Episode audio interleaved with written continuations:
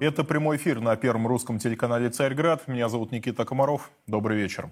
Главное событие сегодня произошло на нашей юго-западной границе. В Брянскую область зашли члены украинских бандформирований. Совершив подрыв электроподстанции и газораспределительной станции, они открыли огонь по гражданскому автомобилю. Сухие доклады высших чиновников и ведомств в течение дня разбавлялись сообщениями из э, телеграм-каналов. Вот что на текущий момент э, известно. Основные события разворачивались в селе Сушаны.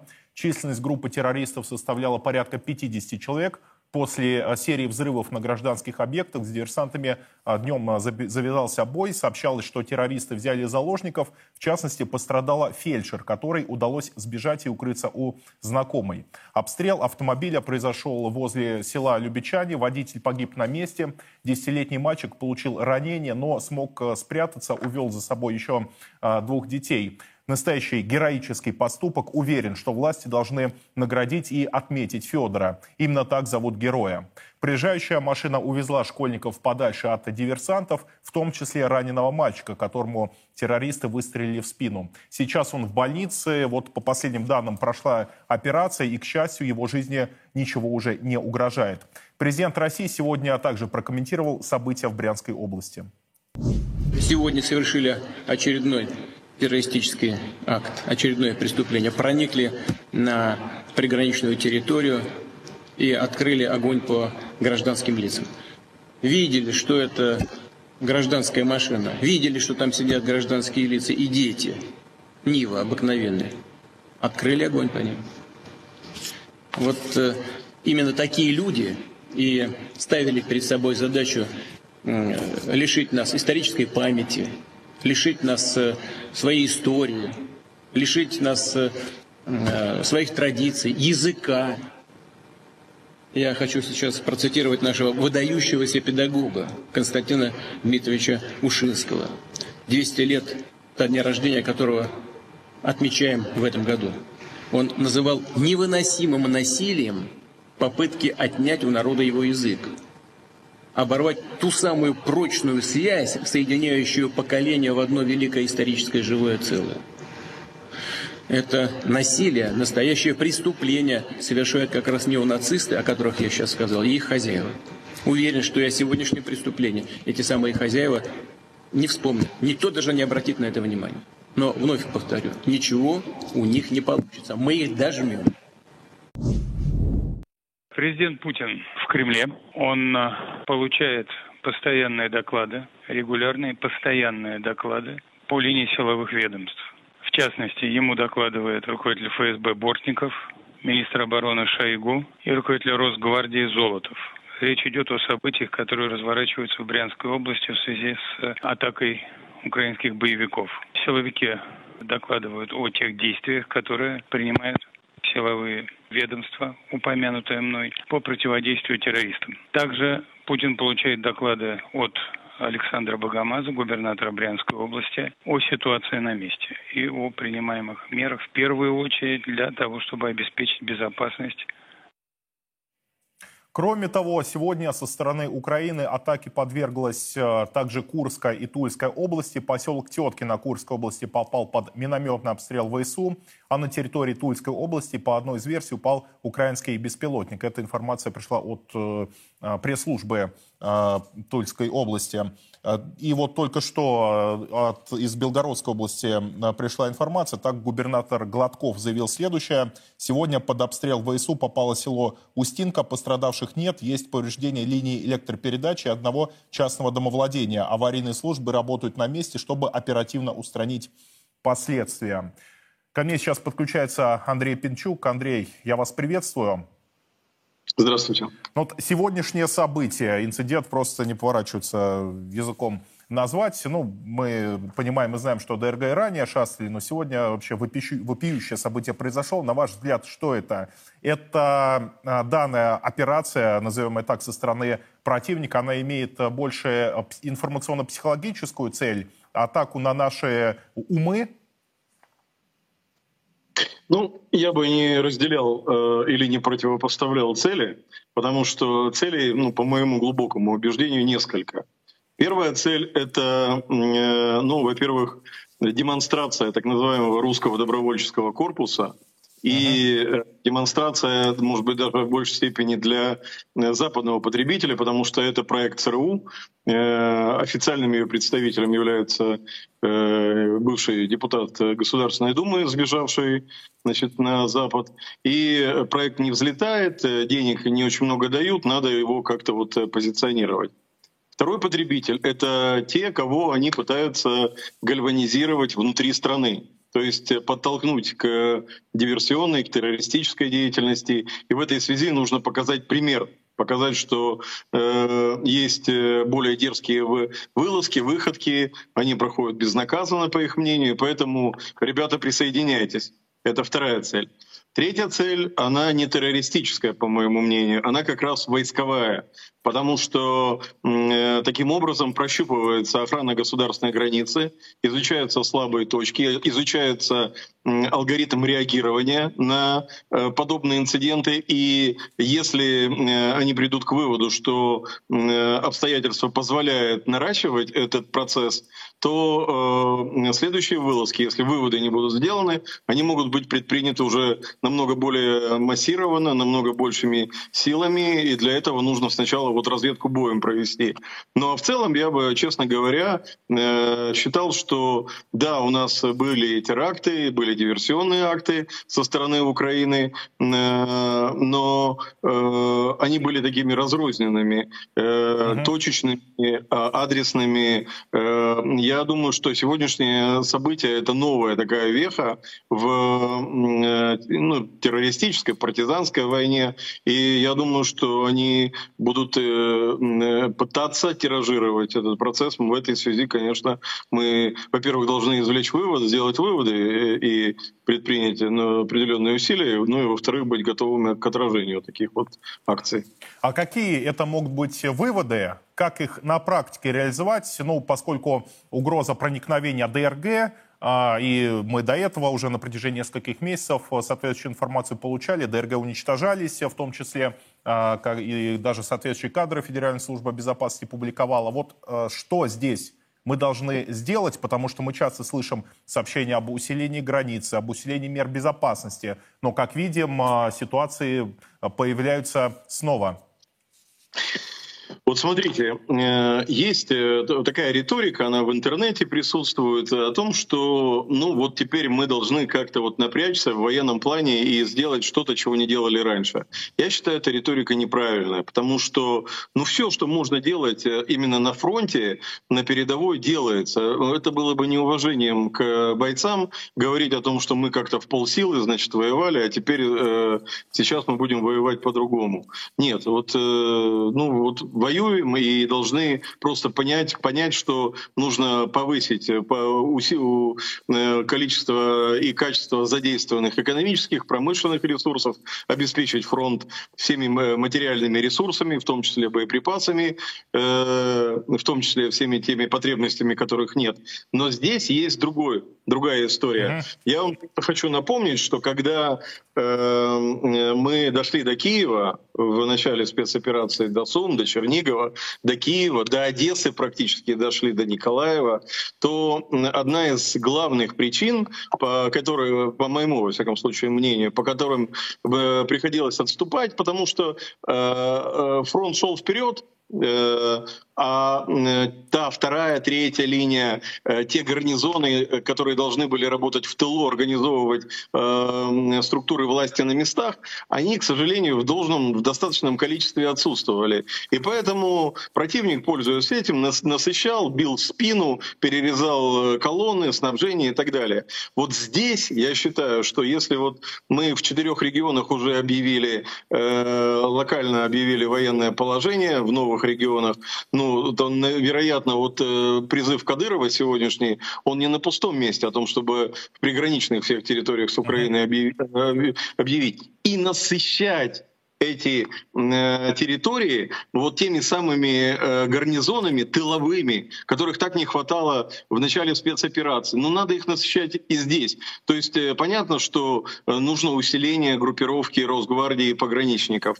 Но я бы, честно говоря, все-таки еще говорил о том, что необходимо создавать э, ну, во взаимодействии с госструктурами отряды народного ополчения, создавать добровольческие отряды, э, дружинников, э, которые э, совместно с пограничниками будут э, патрулировать, контролировать э, регионы по их сигналу, соответствующие гарнизонные э, военные подразделения будут реагировать и выдвигаться, потому что вот вы знаете, вот президент сказал о том, что это был теракт, да, но вы же не видели о том, чтобы не слышали сообщение, что э, объявлена э, контртеррористическая операция, как должно было бы быть, да? Да. Мы же не э, увидели сообщение Национального антитеррористического комитета, который является головным органом в таких ситуациях. Я не знаю, почему это произошло, честно говорю, но я просто констатирую факт того, что это не было, а это противоречит определенному регламенту. Я предполагаю, что это связано было с тем, что силы выдвинуты вперед на передовую, что это, эти регионы считаются тыловыми в некоторых случаях. Они не являются тыловыми, откровенно говоря. Вот. И э, по этой причине, э, ну, конечно, ну, координация должна быть на другом уровне. Для того, чтобы автоматически, вы помните, как горькие уроки были с чеченской компанией извлечены, и как только вот возникал этот инцидент по щелчку, это было оттренированное э, действие. Собирался НАК, собирались все ведомства, если надо, подключалась общественность, все мы помним тех же э, э, добровольцев э, из Дагестана, из Ингушетии, которые присоединялись и усиливали войсковые подразделения. Конечно, вот мы должны двигаться в этом направлении. Безусловно, то есть это такое системное изменение должно быть и системное решение, изменение вообще всего в подхода, а, в том числе к охране, охране регионов. Наши проблемы. Это значит, что мы их тоже должны увидеть для того, чтобы, потому что они-то сделают выводы, и мы mm-hmm. должны эти выводы сделать. Вот в чем задача. Безусловно. Спасибо вам большое. Андрей Пинчук был у нас на связи, а сейчас ко мне подключается Аким Апачев. С ним э, также обсудим произошедшие события. Аким, я вас приветствую. Да, приветствую студия, приветствую зрителей. Выводы главные, какие мы должны извлечь, потому что, знаете, я сейчас что подумал? В самом начале мы возмущались постоянным обстрелом нашей территории. Они сначала, это были разовые такие акции, позволения сказать, потом а, усиливались и усиливались. И сейчас каждый день и ни один регион подвергается а, обстрелам. За сегодня, например, и Курская, и Брянская, и Белгородская области а, имелись обстрелы. Я уже молчу о наших новых территориях. Потом мы как-то привыкли к атаке беспилотникам постоянно. Началось это все, по-моему, с инцидента в Крыму, а далее они вот в Тульская область, Московская область э, летают как, ну не как у себя дома, конечно, но их где-то сбивают и, а, в общем-то, каждый день мы, чуть ли уже не каждый день соответствующая информация приходит. Сейчас мы что, должны привыкнуть к вылазкам ДРГ на нашу территорию? Ну, рано или поздно это должно было произойти, это очевидно для меня. Да, увы.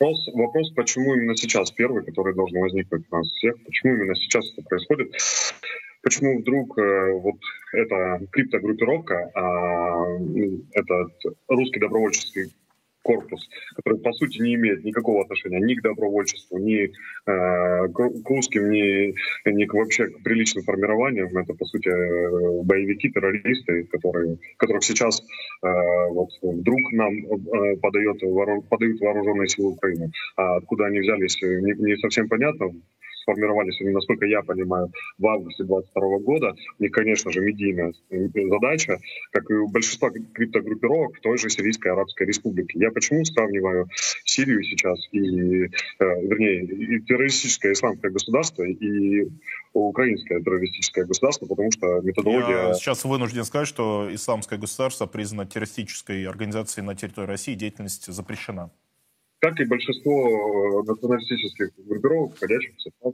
вооруженных сил Украины. Э, просто вот сегодня, 2 марта, это годовщина, когда начались тяжелые бои за Мариуполь.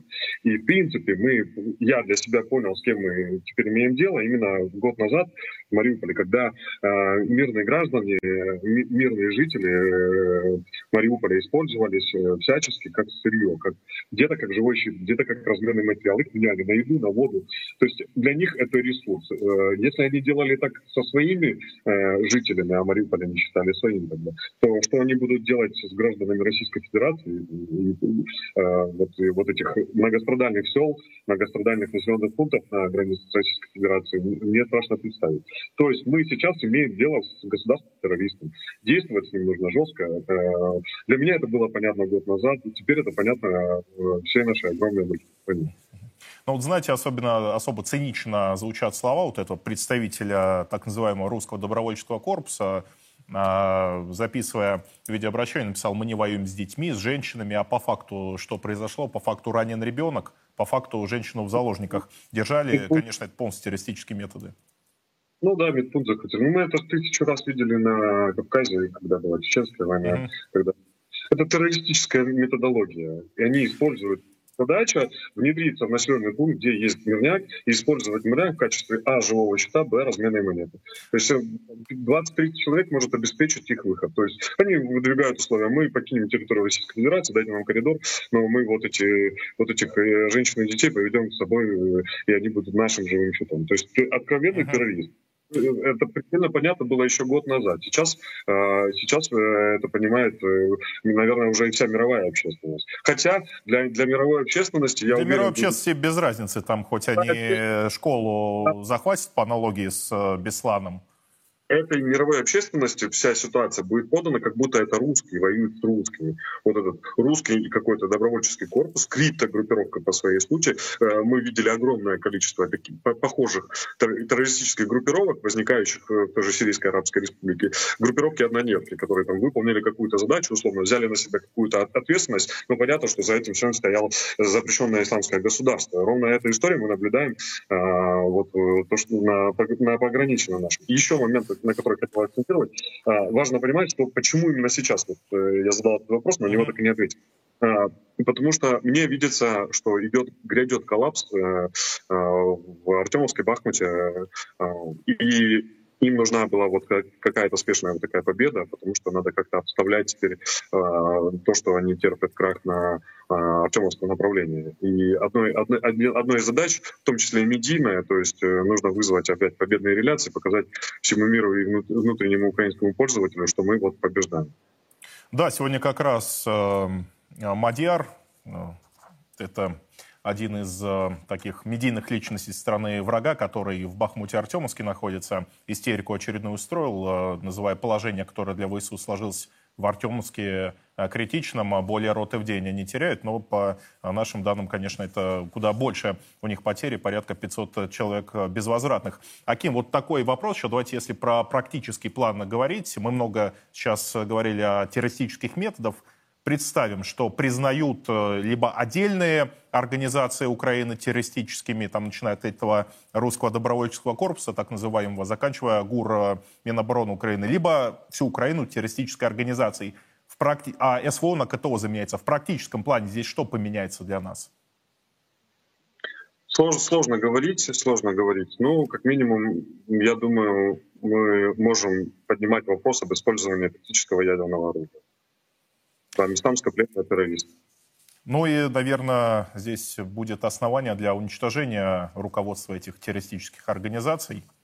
Да, теперь мы, теперь мы Послушайте, э, Соединенные Штаты Америки уничтожают боевиков, э, у них там глава ИГИЛ запрещенного меняется с какой-то интенсивностью, и они преспокойно уничтожают их э, по всей Сирии, где бы они ни находились, на территории подконтрольной курдам, на территории подконтрольной туркам, на территории подконтрольной Сирийской Арабской Республики. То есть все равно мы должны действовать, на мой взгляд, точно так же. Если это террористическое государство, то значит главари этого террористического государства должны быть уничтожены. Да, то что говорить, например, Соединенные Штаты пару лет назад э, э, убили э, официальное лицо Ирана, генерала Сулеймани на территории Ирака, нанесли удар соответствующий, хотя А, ну, но это уже за, за гранью было даже для того международного права, которое не написали.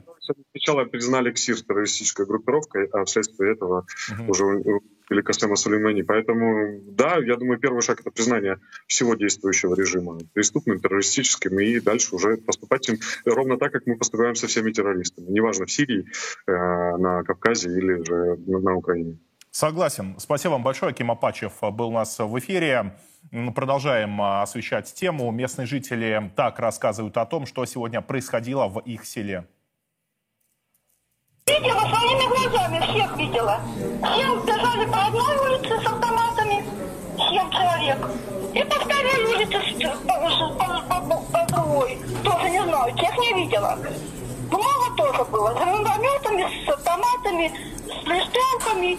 Дом сожгли полностью, стреляли у женщину, что возле дома стояла. А машинам стреляли и высаживали машин. Какой ужас. При этом еще 9 февраля ТАСС опубликовал информацию о завершении укрепления государственной границы в Брянской области со ссылкой на слова представителя правительства региона. Тогда же губернатор Брянской области Александр Богомаз написал в своем телеграме, телеграм-канале, э, что работа по строительству защитных сооружений и опорных пунктов в области получила высокую оценку командования вооруженных сил э, России. К разговору присоединяется Александр Матюшин. Александр, добрый вечер. Добрый вечер. Ну вот э, в информационном пространстве, в телеграм-каналах активно сейчас э, то заявление брянских властей от э, 9 февраля стали форсить, как это говорится, э, обращая внимание, что вот где там ваше укрепление, когда ДРГ спокойно шастает. Но, насколько я понимаю, все-таки те э, укрепления, о которых идет речь, они создавались для противодействия таким общ, общевойсковым операциям наступления украинской армии, против ДРГ, ну не то что беззащитны, но это о другом речь идет или нет? Да, действительно, тактика э, в ДРГ несколько другая, как мы видим на сегодняшнем примере, были выведены, выведены из э, работы камеры видеонаблюдения на границе, после этого ДРГ просочились, э, как известно, показались в двух населенных пунктах, при этом убили двух мирных, ранили двух гражданских, к сожалению, детей, засняли хвалеб, хвалебные видео, а, сделали несколько фотографий и в результате боя смогли все-таки вернуться назад к себе на Украину, при этом обозначив а, тем, что это некие а, русские, которые борются против режима, который, как они считают, установился в России. Вот. То, что их тренировали и тренировали довольно активно, как раз натовские инструкторы видно практически по всем их действиям. Ко мне э, попали учебники э, азовцев mm-hmm. еще во времена боев за Мариуполь. Азов да, тоже организация, вот... которая сейчас вынужден сказать запрещена в России э, и признана террористической. Так вот, по действиям как раз непосредственно этих групп как раз а, а, прослеживается то, чему учили непосредственно запрещенный в России Азов. Вот, то есть техника не меняется, и тактика довольно а, прямая, вот, и тактика основанная как раз на действиях Uh -huh. спецназа uh, американского, спецназа южноафриканского еще во время бою, войн 20 века, вот, и, соответственно, на действия немецких диверсантов времен Второй мировой войны. Uh -huh. а, ну, как каковы должны быть средства противодействия, потому что если мы, например, например возьмем ДНР, ЛНР, то там мы, по крайней мере, не слышим о действиях диверсионно-разведывательных групп, в отличие от э, того же Херсона, от э, Запорожья, где они а, также совершают теракты, убивают представителей властей, гражданских властей, а, подчеркнув ДНР. ЛНР с этим все как-то более-менее спокойно, хотя я допускаю, что определенно какие-то действия идут, но, по крайней мере, о массовости нам ничего не известно. Здесь же постоянно информация приходит. Действия идут, вот, но действия ДРГ пресекаются – а благодаря тому, что ДНР э, живет в условиях противодействия украинским войскам и диверсантам в частности уже в течение практически 9 лет. Если мы посмотрим на начальную историю э, Донецкой и Луганской народных республик, то мы можем назвать десяток самых ярких командиров, которые погибли в результате действий э, украинских диверсантов Вот. И на этих ошибках мы все-таки научились. Сейчас довольно активно работает как э, э, уже теперь Управление Федеральной службы безопасности в ДНР и ЛНР, да, до этого было МГБ. Вот. И также действуют и армейские группы, которые противодействуют диверсионным группам, которые пытаются а непосредственно через линию фронта пройти, чтобы устроить диверсии э, на наших территориях. А в этом случае, конечно же, вот Херсону и Запорожью придется учиться, опять-таки, э, на своих ошибках и перенимать опыт как раз вот которые наработали ДНР и ЛНР. Вот. Ну, а у России Но не только а, Херсону. Запорожью, как мы видим. Да, но а при этом у России, я думаю, сейчас опыт есть довольно большой, как раз в связи с противодействием чеченским а, экстремистам, которые действовали в конце, во второй половине 90-х, начале нулевых, да, вот. То есть этот опыт придется возродить, вот, и э, усилить контроль за границами, усилить подготовку антидиверсионных групп, которые будут непосредственно работать на всей а, границе России и Украины, там, а, на границе с Сумами, с Черниговщиной, с Харьковщиной, пока еще оккупированной украинскими войсками, да, вот. И, ну, то есть это вопрос опыта, в первую очередь, это наработки. Вопрос опыта, да, да, да, да. Наработки, очередь, да. То есть в России есть и, и Вымпел, и Альфа, и Витязь, и множество других антитеррористических групп, которые в любом случае а, должны сейчас находиться на границе и уничтожать диверсионные группы, которые будут пытаться пройти, потому что я уверен в том, что это не первая попытка и а, не последняя будет, потому что а, уже сейчас еще вчера после атаки беспилотниками по российской территории а, советник Зеленского Подоляка а, заявил о том, что это не украинская армия не имеет к этому никакого отношения, это непосредственно внутренняя борьба там, да, и сегодня уже как бы заявлено о том, что ДРГ прошедшая на территории Брянской области, опять-таки это некие партизаны, которые борются с выдуманным режимом, режимом путинизма на территории России. Угу. Ну, знаете, я сейчас э, что вспомнил э, в ходе нашего разговора. Год назад, когда еще, еще все только начиналось, американцы э, делали ставку именно на такую партизанскую борьбу ВСУ, на действия диверсионно-разведывательных групп, там некого сопротивления в тылу, и, исходя из этих целей и задач, поставляли соответствующее оружие. Там стингеры, те же джавелины, чтобы, грубо говоря, в тылу там и бронетехнику жгли и так далее. Потом они по